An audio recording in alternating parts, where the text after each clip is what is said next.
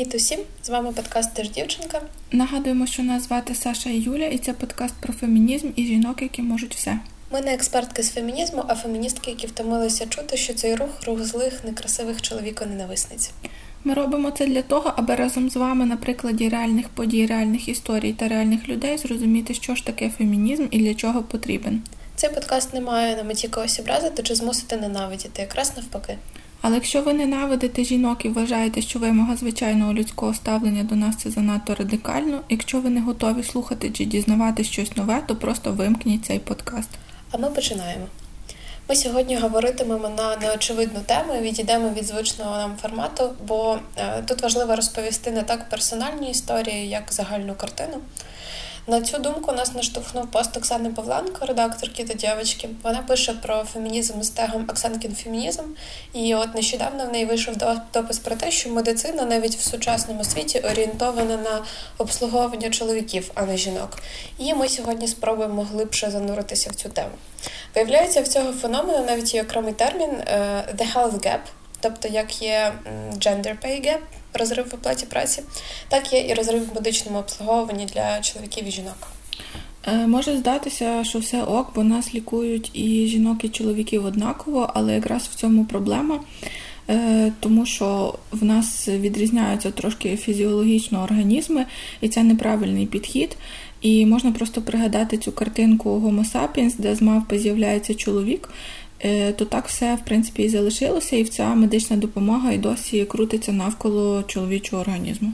Інформації на цю тему насправді є дуже багато, принаймні англійською. Є навіть окремий сайт, який називається Women's Health е, Women's Health Matters, жіноче здоров'я важливе. Але найбільше мені сподобалася серія матеріалів на BBC, яка так і називається The Health Gap. Тому сьогодні багато інформації буде звідти. І якщо загалом очевидно, що соціальний статус е, та скільки ми заробляємо, суттєво впливає на якість медицини, яку ми отримуємо, то про різницю через стать та гендер навряд багато хто взагалі задумувався.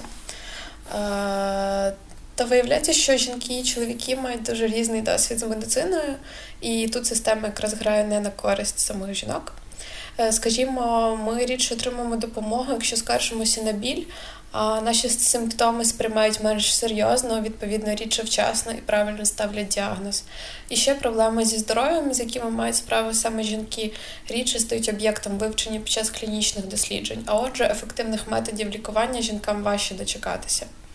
Мені би дуже хотілося, щоб е, цей подкаст насправді послухали. Може він не такий цікавий, не такий смішний і динамічний, але це прям така важлива тема. Просто ми з Сашою вже записуємо це не з першого дубля, але навіть при тому, що я вже читала і бачила це, е, мені все одно здається, що це цікаво і варто, може воно ну, не так весело, не так, типу, як слухати якісь там забавні історії, хоча забавні історії теж будуть. Ну, просто... слухай, в нас і депресивні дуже були історії.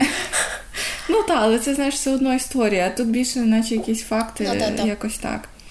Е, Так от насправді дуже сложно прийти в лікарню. Я думаю, що багато хто на собі зміг це перевірити, і прийти і одразу знайти адекватного лікаря, який відреагує на твою скаргу правильно, збере весь твій анамнез, а не просто посміється і скаже там щось, до прикладу, що тобі там вже мужик потрібен, або там просто попий заспокійливе.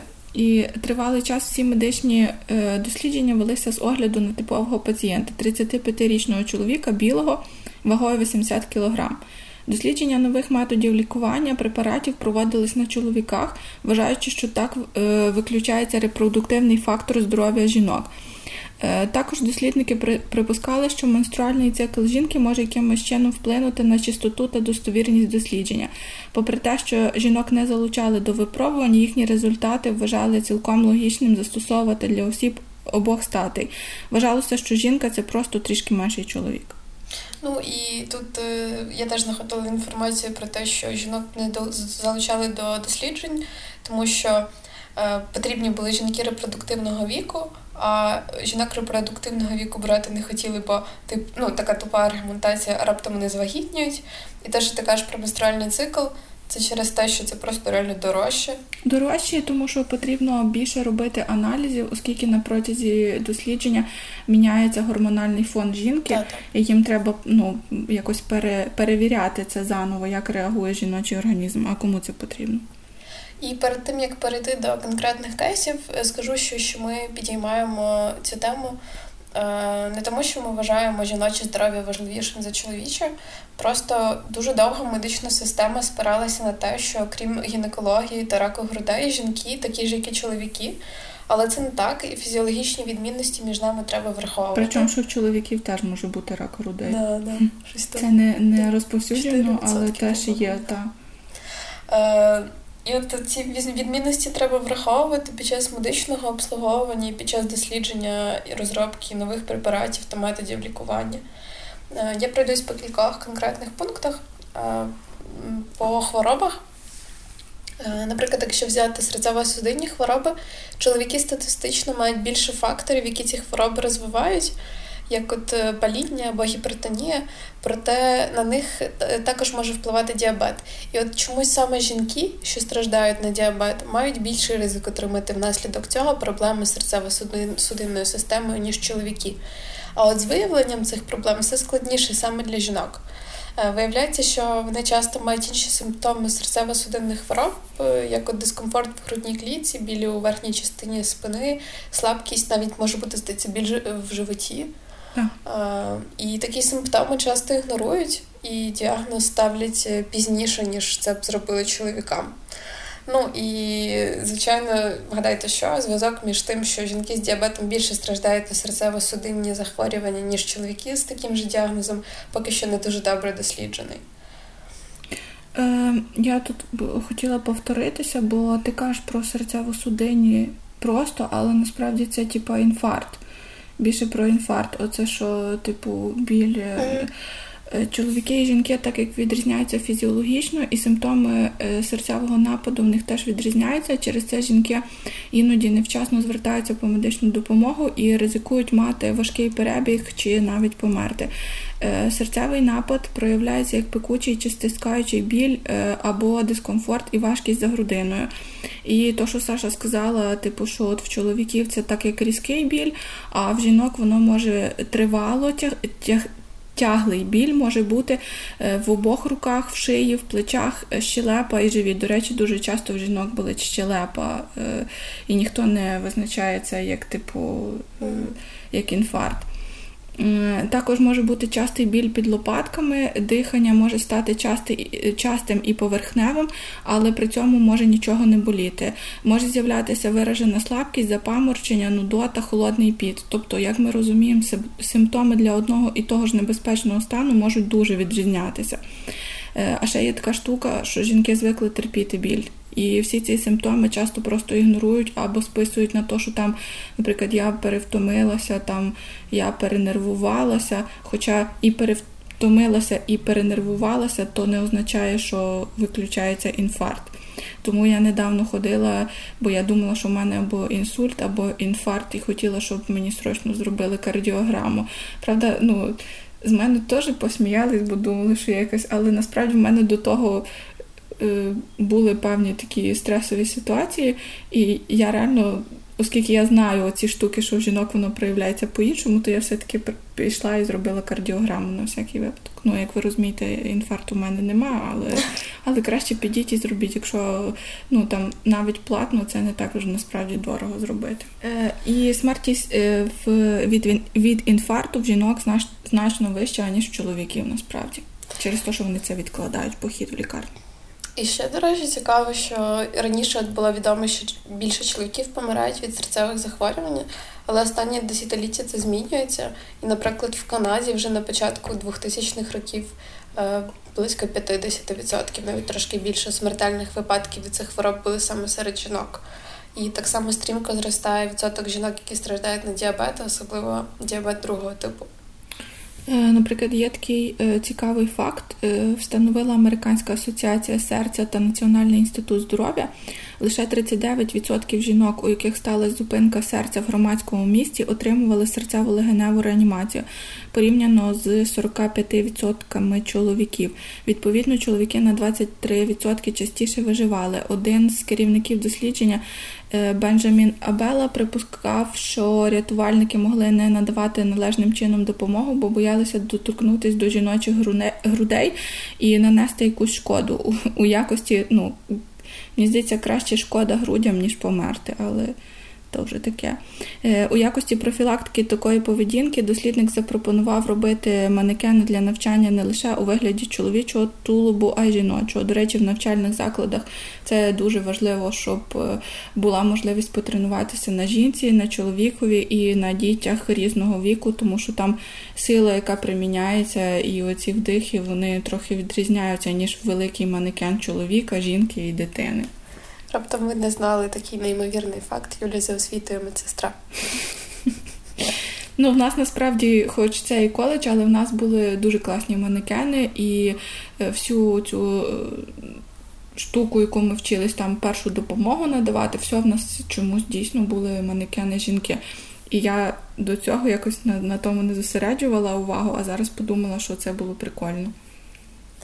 Ще однією важливою, але неочевидною теж темою є те, як е, жінки мають відмінний від чоловіків досвід з залежністю будь-якого типу. Але це насправді одна з важливих проблем. Е, по-перше, жінки часто розвивають залежність від опіоїдів, е, які, яка починається як просто прописані препарати. Ну, Тобто у жінки, наприклад, були хронічні болі або якісь ускладнення, і приписали знеболювальні, і виникла залежність. Е, чому досвід інший? Е, тому що загалом, через те, як влаштоване наше суспільство, залежність у жінок сприймається як щось більш сороміцьке, неприйнятне, ніж у чоловіків. І е, жінки менш схильні шукати допомоги в цьому, бо на них часто лежить більше відповідальності за дітей. Вони більше переживають за позбавлення їх батьківських прав і розуміють, що не можуть дозволити собі на кілька місяців випасти і піти, скажімо, в реабілітаційний центр. І ще останнім часом з'явилося дослідження, що алкоголь впливає на жінок більш згубно, ніж на чоловіків. Я тут прям переглянула всі свої життєві вибори. Е, це це пов'язано е, з тим, що жінки мають вищий рівень жиру е, в організмі і нижчий рівень води. А досліджувати це почали нещодавно, тому що раніше чоловіки, в принципі, пили приблизно вдвічі більше, ніж жінки. І це змінилося, відколи компанії почали таргетувати рекламу алкоголю на жінок теж. Е, і виходить, що покоління жінок, які були народжені між 91 і 2000 так ми з тобою, е, п'є стільки ж, скільки їх ровесники чоловіки. І ось тут стало помітно, що Хоча жінки починають пити пізніше, їм треба набагато менше часу, аби розвинулася залежність, а печінка, серце та нервова система пошкоджуються швидше, ніж у чоловіків. І це дослідження Національного інституту здоров'я США. Це якось несправедливо, якось природа, мені здається, тут трошки пошутила, якось нечесно. Але що мене найбільше вразило, що перше дослідження, в яке включили відмінності впливу алкоголю на жінок і чоловіків, було опубліковане тільки в 1990 році. А до цього майже всі клінічні дослідження впливу алкоголю на організм проводилися тільки за участю чоловіків. Ну, я ж думала випити сьогодні сидру, але щось вже якось мені не хочеться, ще коли перший раз це читала. Ще одна сфера медицини, де дослідження раніше не проводили із залученням жінок, бо не так масово. Це дослідження деменції та хвороби Альцгеймера. Е, хоча від цього страждає більше жінок, ніж чоловіків. Наприклад, в Австралії е, дві третіх усіх смертей, пов'язаних з деменцією, трапляються серед жінок. А в США взагалі жінки складають дві третіх усіх пацієнтів з цим діагнозом. В Англії та Вельсі це взагалі найпоширеніша причина смертей серед жінок, навіть більше ніж від серцево-судинних захворювань. Мені здається, що у нас це так само багато, просто в нас це ну не мають як діагностувати, чи мало спеціалістів, які mm-hmm. це діагностують. Е, бачиш, просто що фішка в тому, що дослідження ну не тільки в Україні, а в принципі у світі е, дослідження е, щодо запобігання там деменції, Альцгеймеру набагато менше фінансуються, ніж інші хвороби. Ну і тут теж я думаю, що спрацьовує те, що існує якась думка, як у попереднього нашого міністра здоров'я, що це ж типу старші люди вже типу сенс.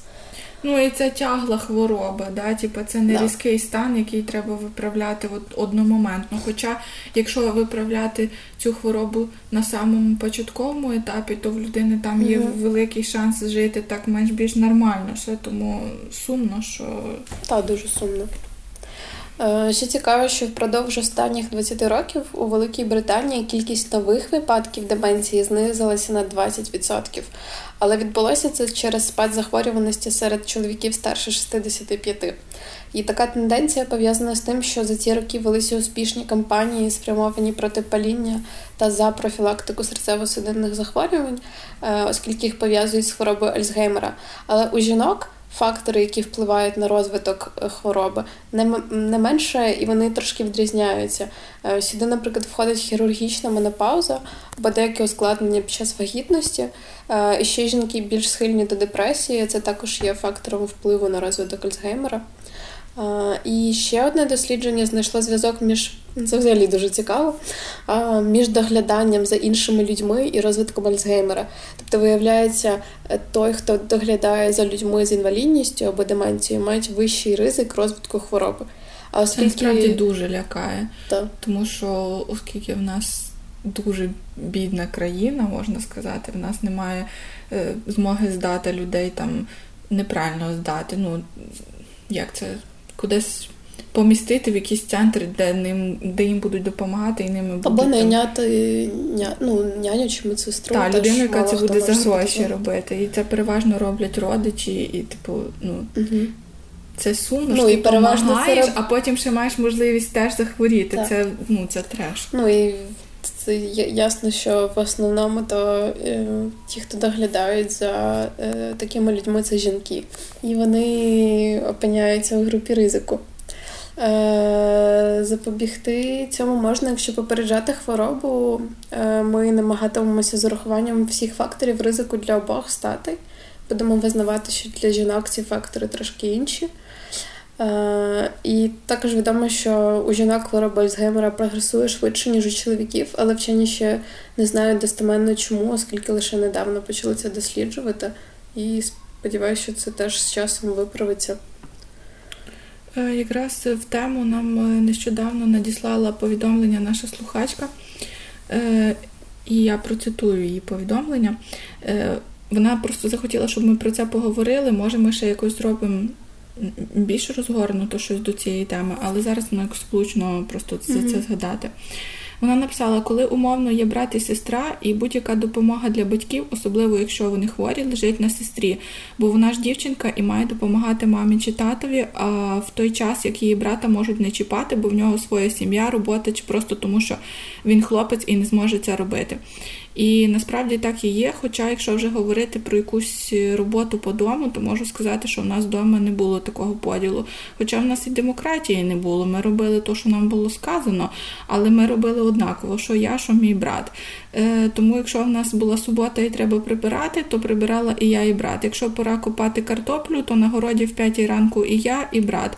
І думаю, саме через то я виросла феміністкою, яка вміє дуже далеко і боляче кидатись картоплею. У мене в сім'ї якось е, навпаки такий сумний приклад. У мене в родичів ем, дружина мого родича кожен ранок їздила в сусіднє село доглядати за мамою свого чоловіка. Mm-hmm. Поверталась, робила все по дому. Тобто робила все по дому там, робила все по дому в себе. І це при тому, що типу мама е, її чоловіка її, як кажучи, не дуже любила. Mm-hmm. Вона все одно це робила просто ну, роками. Бо нема виходу. Так. Мені це знайоме. Дуже багато ще можна говорити на тему контрацептивів, але ми вирішили, що зробимо про це окремий епізод, і нарешті почнемо якусь серію про репродуктивні права восени. А поки розповім про ще один аспект дискримінації в медичній системі, яка мене чи не найбільше зачепила у всій цій історії. Це тема болю і того, як е, сприймають жіночий біль.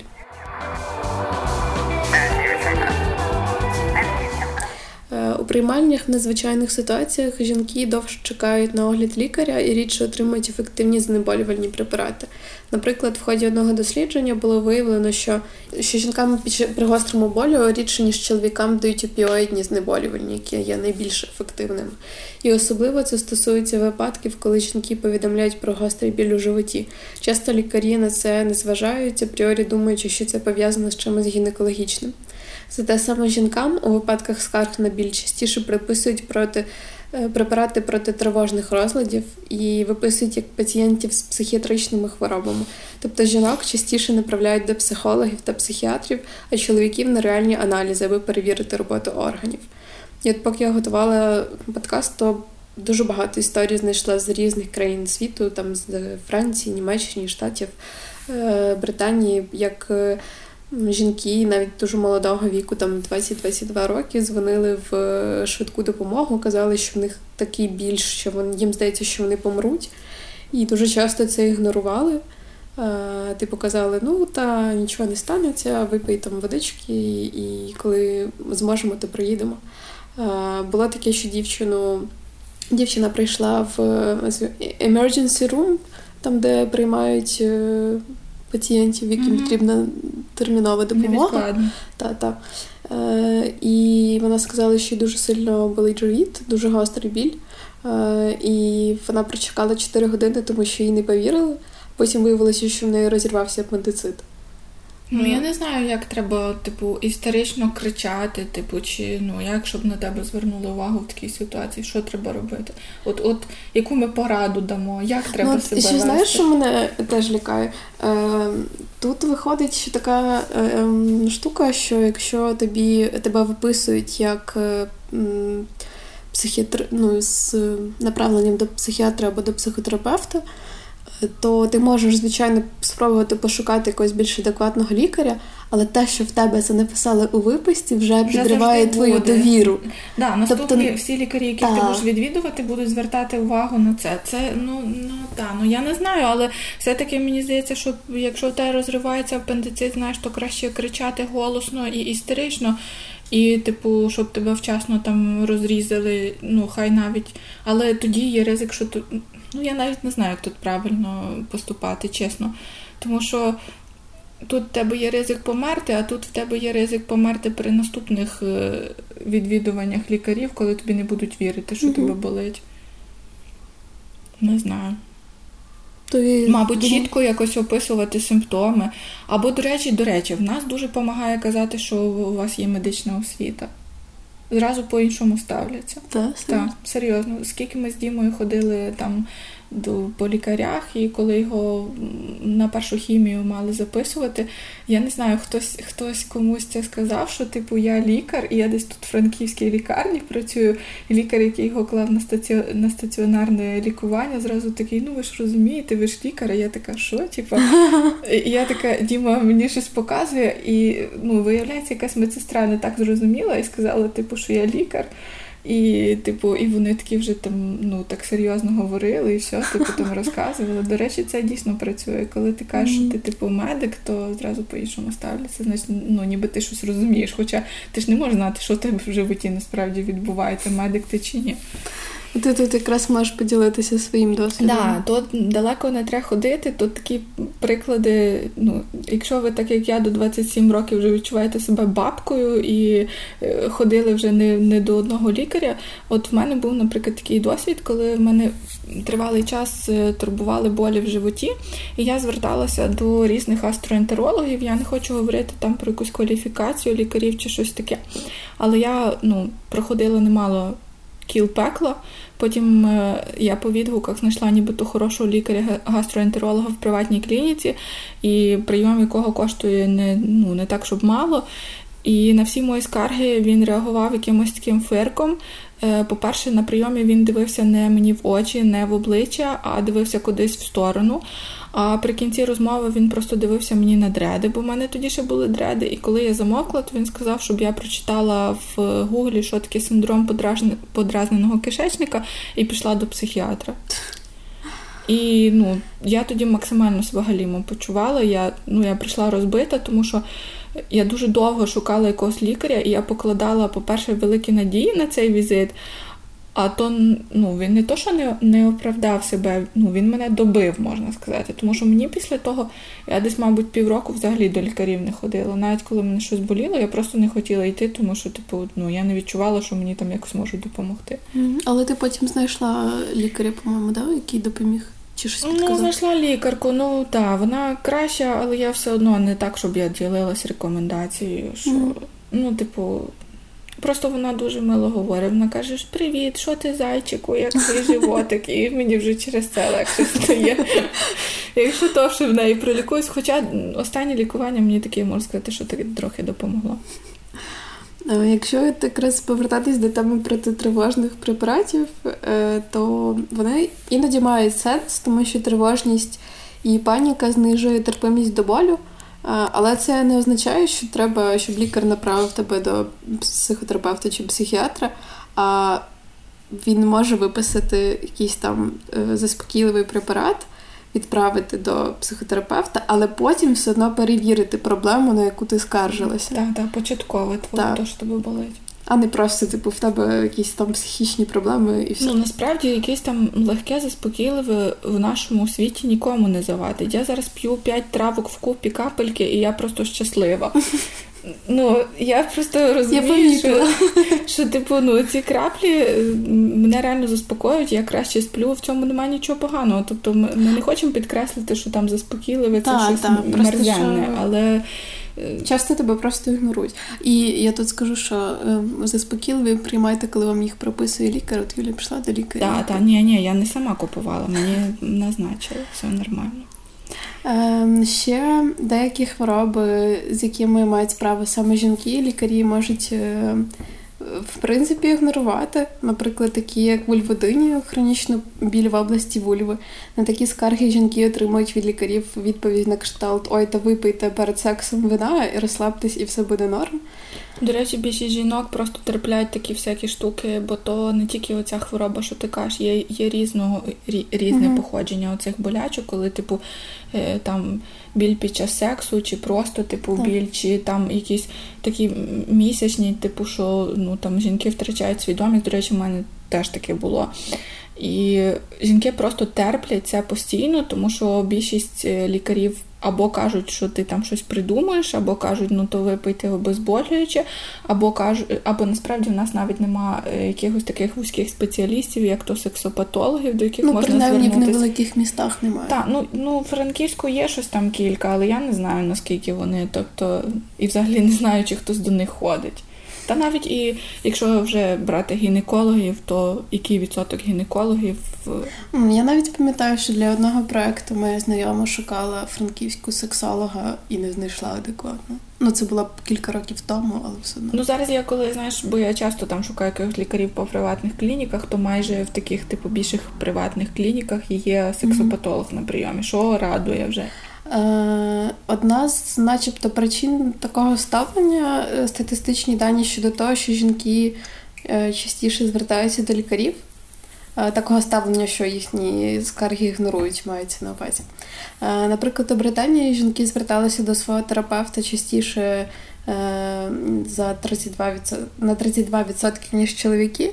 Але я думаю, що це ж точно пов'язано з тупими гендерними стереотипами про те, що я ж чоловік і маю терпіти, це так, все дурниці. Це головне працює в дві сторони. Типу, це нікому не на користь. Оце типу нав'язане, що ти сильний, ти слабка і так далі. Ну от я там знаю по своєму батьку, по батьках, батьках своїх друзів, що Дуже часто це е, там відмова приймати ліки, відмова піти до лікаря, тільки ну, якщо я це вже якась... тата кричу. Я просто дзвоню і кричу на нього. Кричу і і кілька разів дзвоню. І коли я його сильно налякаю, що якщо він не піде до лікаря, то з ним таке, то станеться. Ну це смішно, коли ти. Е, Людині чоловіку 60 років е, таке кажеш, але він реально купується на це щоразу і йде до лікаря. Ну і взагалі я думаю, що в піклуванні про, про своє тіло немає нічого слабкого, якраз навпаки, це ну, у нас це взагалі сміливо піти до лікаря. Mm, да. Е, і лікарі, як ніхто інший, мали б це розуміти. Так. Е, І, от, до речі, е, авторка статті про упередження щодо болю для BBC Дженніфер Білок ділиться із своєю історією. Вона починає якраз цю свою розповідь. Е, одного дня вона відчула біль у грудній е, клітці, а серцебиття було 220 ударів на хвилину. Вона пішла до лікаря і їй сказали, що це панічна атака. Але вона до цього мала панічні атаки і була впевнена, що це щось інше. Е, і їй все-таки дали седативи і відправили додому. Потім це почало ставатися частіше, щомісяця, потім щотижня. Їй навіть ставили моніторинг серця, який фіксував ці напади, але це нічого не дало, тому що їй все одно казали, що це панічні атаки і все. І вона так жила 9 років, ходила до різних лікарів, потім, думаю, напевно, що просто забила. В неї постійний був біль у грудях, поки одного дня вона не потрапила нарешті до кардіологині, яка визначила проблему і призначила операцію. Просто жесть. Ну і це. Ну, не знаю, ну, це дуже складно жити з болем і. Це це де ти кажеш, вона жила? Це в Британії. Ну, ну блін, якщо в Британії так, то що говорити? Ну та насправді дуже мало дає от прямо справді класні медичні системи. Просто розумієш, є вибірково класні лікарі, і от треба мати просто везіння попадати на таких так. лікарів. І добре, якщо ти попадаєш до них вчасно, бо можна потрапити навіть до класного лікаря, коли вже в принципі твою проблему або не можна вирішити, або вирішити її треба так, що не дуже легко і приємно все буде. Mm-hmm. Я от теж поки готувалася, згадала про свій якийсь е, досвід, то не аж щось таке серйозне, але мені теж запам'яталось. У мене е, взагалі мене хронічно е, бронхіальна астма. І от я коли вчилась на третьому курсі, була зима, щось там сесія починається, і я перестала могти дихати нормально. І звичний інгалятор, тоді ще це був сальбутамол, досить дешевий і не дуже хороший але мені його призначали, і я ним дихала. І от він взагалі перестав допомагати. Ну, а це дуже страшно, коли ти, в принципі, не можеш вдихнути. І мене тоді поклали в е, лікарню прокапатися кілька днів, а потім е, повели до е, пульмонолога в міській лікарні.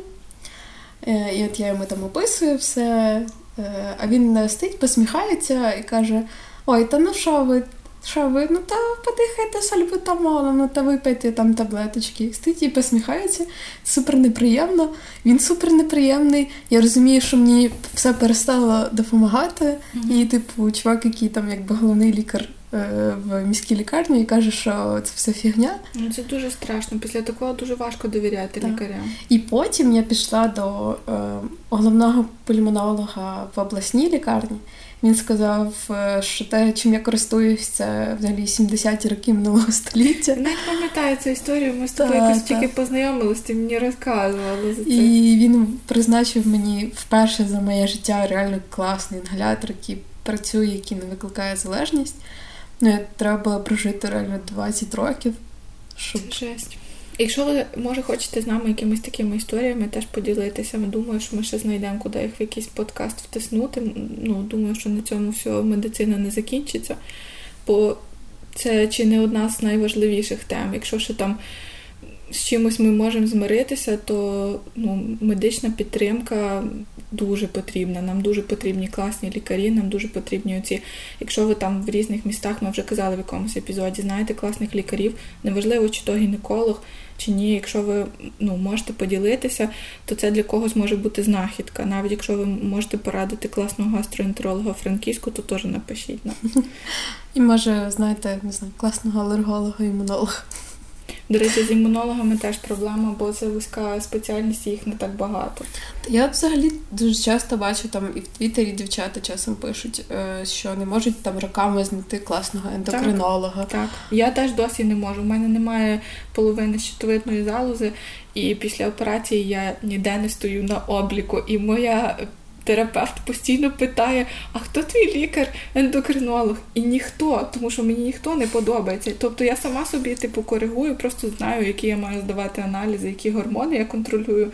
Е, які препарати я вживаю, там я сама собі зменшую дозу. Ну так не робіть, так неправильно, але я не довіряю тим спеціалістам, до яких я ходила. І ще дуже проблематично знайти лікаря, які е, допомагають тим, хто. Це якісь бабкині розказні просто розумієш, нема. І просто жаліюся. Е, Вовчак, той, що в докторі Хаусі.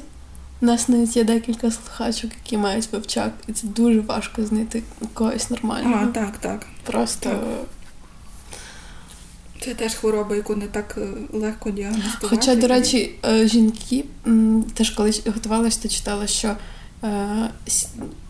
автоімунні захворювання мають 70% жінки і так, десь 30 чоловіків. Так. Ми просто зібрали всі прелісті житті. Класно бути жінкою. І то насправді класно. Попри все, і незважаючи ні на що, думаю, що це може бути наш наступний лозунг.